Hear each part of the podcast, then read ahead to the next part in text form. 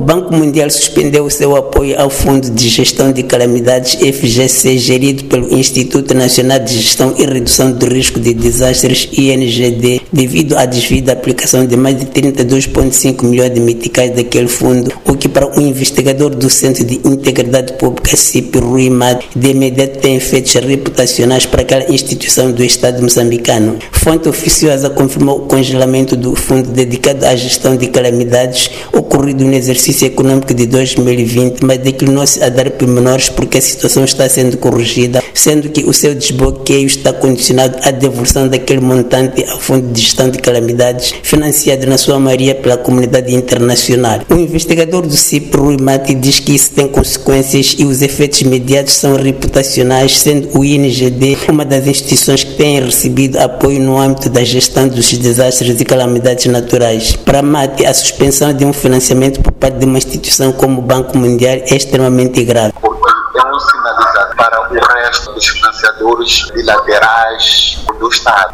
porque mostra que há um mau do valor que é atribuído ao Estado. E isto pode colocar o país numa cotação de risco alto, em que o valor que é atribuído ele não é usado para os fins para os quais foi contraído, mas para atos de corrupção e enriquecimento ilícito e por aí em diante. Isso é mau, sublinha o investigador, porque qualquer credor do Estado moçambicano sempre vai dar crédito com ressalva. A taxa de juros pode ser cobrada, pode ser elevada por conta do risco associado ao uso do fundo. E também o próprio Banco Mundial começa a regras muito mais rígidas quando concede crédito ao país.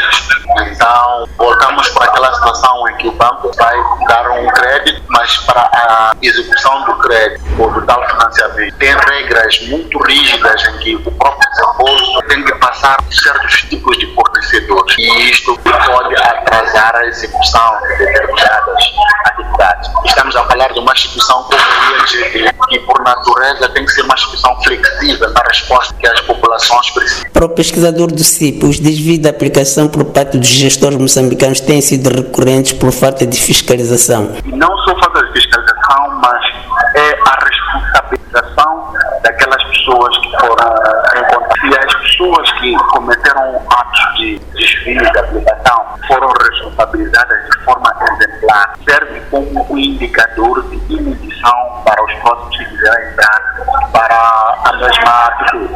Mas se a pessoa que pratica um ato dessa natureza, se for descoberta, e a responsabilização ou vai levar muito tempo ou não será efetiva. A pessoa corre o risco, porque menor do que o próprio risco de praticar o, o crime. E exemplos não faltam. Nós estamos a ver, por exemplo, o caso do FDA, em que a pessoa está lá acusada, prova-se que roubou, mas a pessoa está fora, não está a acontecer nada, está a levar uma vida normal. De Maputo para a Voz da América, Ramos Miguel.